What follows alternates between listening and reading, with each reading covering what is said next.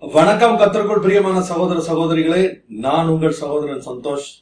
Blessed life in Christ video மற்றும் podcast சீரீஸுக்கு மிக நீண்ட இடைவெளிக்கு பின்னர் மறுபடியுமாக கத்தர் உங்களை சந்திக்க கத்தர் தந்த கிருபைகளுக்காக நான் அவருக்கு நன்றி செலுத்துகிறேன். எனக்கு அருமையான சகோதரனே சகோதரியே நான் கடந்த வருஷம் ரெண்டாயிரத்தி பத்தொன்பதாவது வருஷம் டிசம்பர் இருபத்தி ஏழாம் தேதி நினைக்கிறேன். நான் கடைசி எபிசோட் ரிலீஸ் பண்ணது. அதுக்கப்புறம் நான் இப்பொழுதுதான் இன்னைக்கு மார்ச் பதினோரு தேதி ஆகிவிட்டது.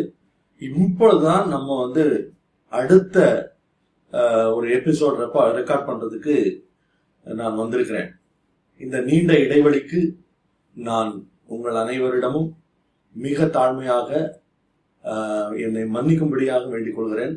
நம்ம தொடர்ந்து படிக்கணும் அப்படின்னு தான் நம்ம விரும்பணும் அப்படிதான் நம்ம ஆரம்பிச்சோம். ஆனால் பல்வேறு காரணங்கள் நல்ல காரணங்கள் அதன் நிமித்தமாக நம்மால் தொடர முடியாமல் போய்விட்டது. கத்தோடைய பரிசுத்த நாமத்துக்கு மகிமை உண்டாகட்டும்.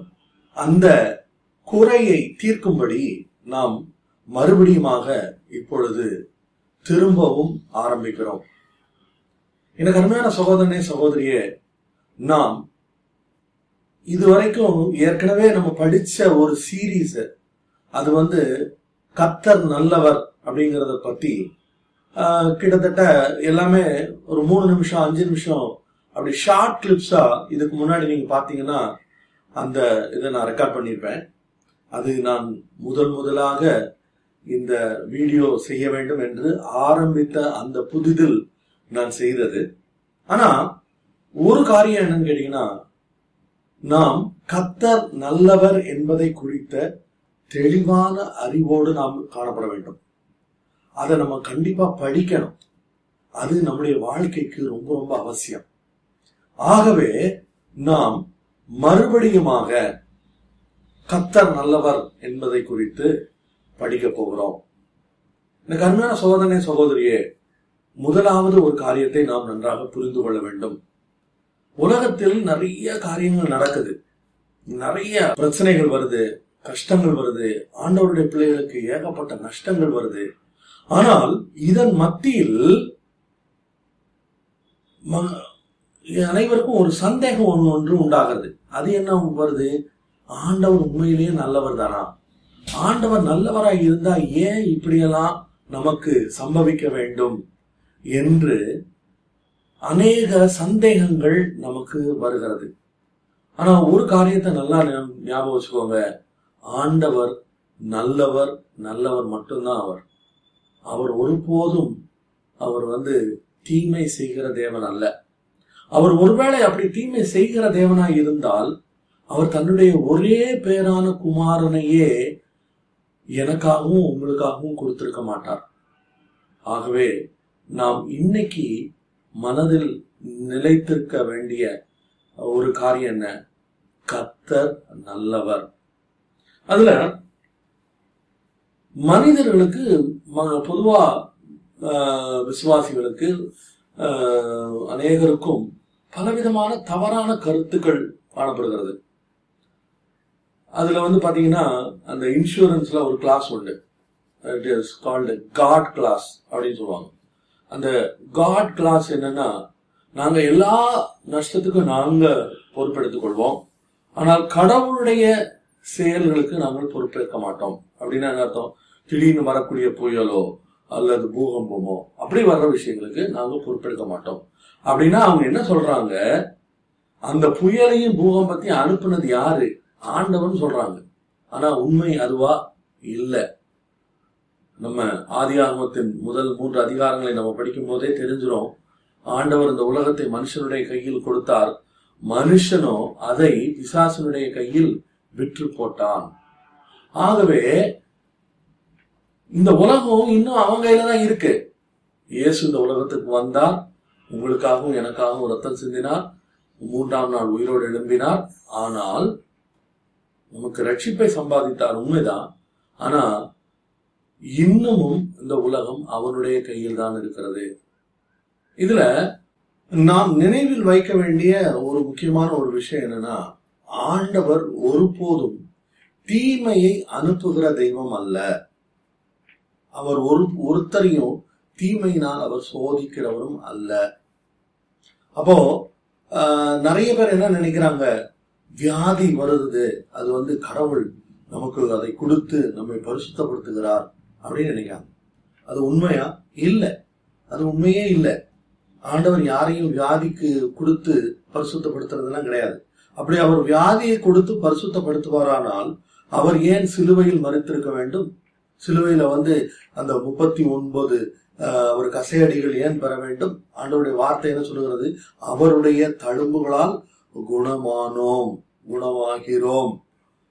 அப்போ அவருடைய தழும்புகளால் அவருடைய தழும்புகள் நம்முடைய வியாதிகளை சுகமாக்குவதற்காக அவர் தழும்புகள் பட்டிருக்க அவரே எப்படி வியாதியை கொடுக்க முடியும்? கொடுக்க முடியாது. அப்புறம் இன்னும் ஒரு தவறான கருத்து மக்கள் மத்தியில நினைவு நிலவுறது என்னன்னா அவங்க ஜனங்க என்ன நினைக்கிறாங்க? ஆஹ் ஆண்டவர் ஆஹ் வந்து ஜனங்களை அந்த வனாந்தர பாதையில் நடத்தி அவர்களை சுத்திகரித்து அவர்களை பரிசுத்தப்படுத்தி அப்படி கொண்டு போய் அவர் பரிசுத்தப்படுத்துகிறார். அப்படி யாராவது பரிசுத்தப்பட்டாங்களா? இல்ல.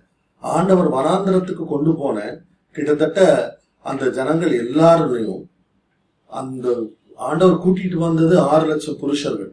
ஆறு லட்சம் புருஷர்கள் ஆறு லட்சம் மனைவிகள் அதுக்கப்புறம் ஒரு குடும்பத்துக்கு ரெண்டு பிள்ளைன்னு குறைச்சு வச்சுக்கிட்டா கூட அது பன்னெண்டு ஸோ பன்னெண்டு பன்னெண்டு இருபத்தி நாலு லட்சம் பேர்.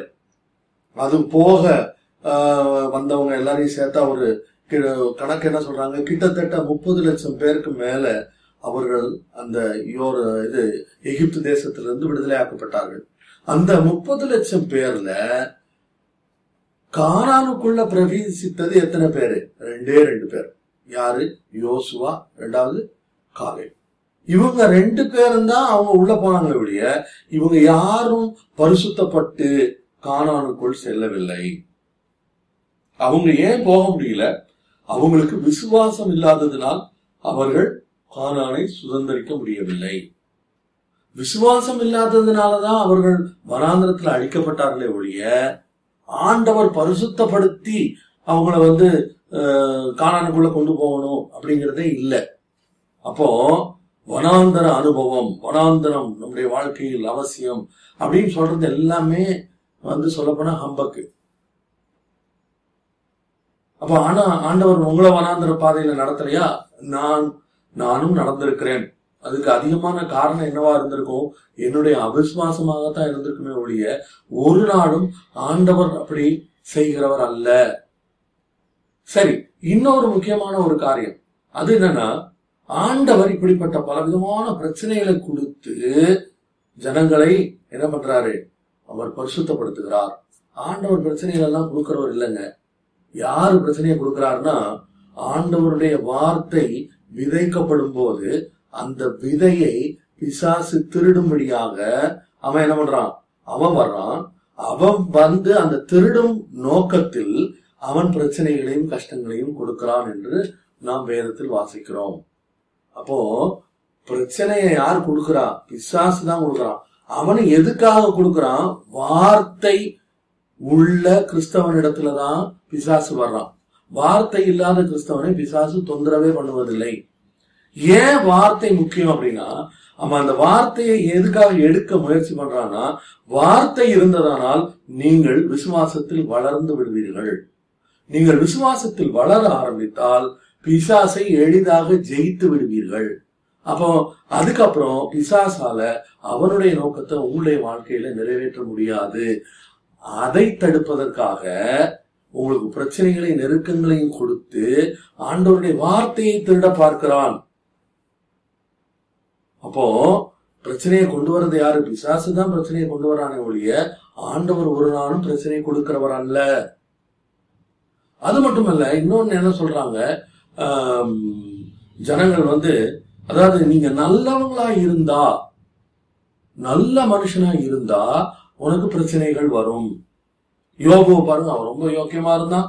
ஆண்டவர் பார்த்து அவனுக்கு துன்பத்தெல்லாம் அனுப்புனாரு. அப்படியா? நல்ல மனுஷனா இருந்தா பிரச்சனை வரும்னு வேத வசனம் சொல்லுதா அப்படியெல்லாம் இல்ல. இப்போ யோபுவுக்கு பிரச்சனை வருவதற்கு என்ன காரணம் அது எதனால் வந்தது என்பதை குறித்து நாம் வரும் நாட்களில் நம்ம தீவிரமா படிக்க போறோம். ஆனா அதுக்கு முன்னாடி ஒரு காரியம் நல்லா ஞாபகம் வச்சுக்கோங்க. அவன் உத்தமன் என்பதால் அவனுக்கு சோதனை வரவில்லை. கத்தருடைய பரிசுத்த நாமத்துக்கு மயமே உண்டாதாக. இதெல்லாம் இது இது எது இதெல்லாம் வந்து நம்ம ஆரம்பத்திலேயே எதுக்கு பார்க்கிறோம்? கத்தர் நல்லவர் என்பதை நாம் அறிந்து கொள்ளும்படியாக. அப்படி நாம் அறிந்து கொள்ளும் போது நம்முடைய வாழ்க்கை செழிப்பாகிறது நம்முடைய வாழ்க்கை நல்லதாகிறது நம்முடைய வாழ்க்கை ஆசீர்வாதமானதாகிறது. நாம் ஆண்டவருடைய சித்தம் செய்கிறவர்களால் காணப்படுகிறோம். எனக்கு அருமையான சகோதரிய சகோதரியை தொடர்ந்து என்னோட இணைந்திருங்கள். கத்ததாமே உங்களை ஆசீர்வதிப்பாராக. கத்தருக்கு சித்தமானால் அடுத்த எபிசோட்ல உங்களை சந்திக்கிறேன். லெலுயா